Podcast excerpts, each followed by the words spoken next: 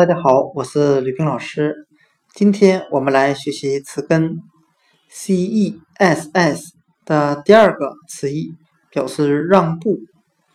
之前的音频我们学习了词根 cess 表示走的含义。那它的第一个含义走和第二个含义让步，我们可以这样进行联想：让步就是向后走。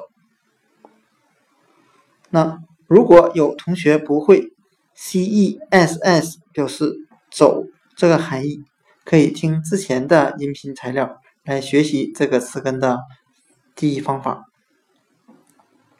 今天所讲解的词根 cess 表示让步的含义。When you believe somehow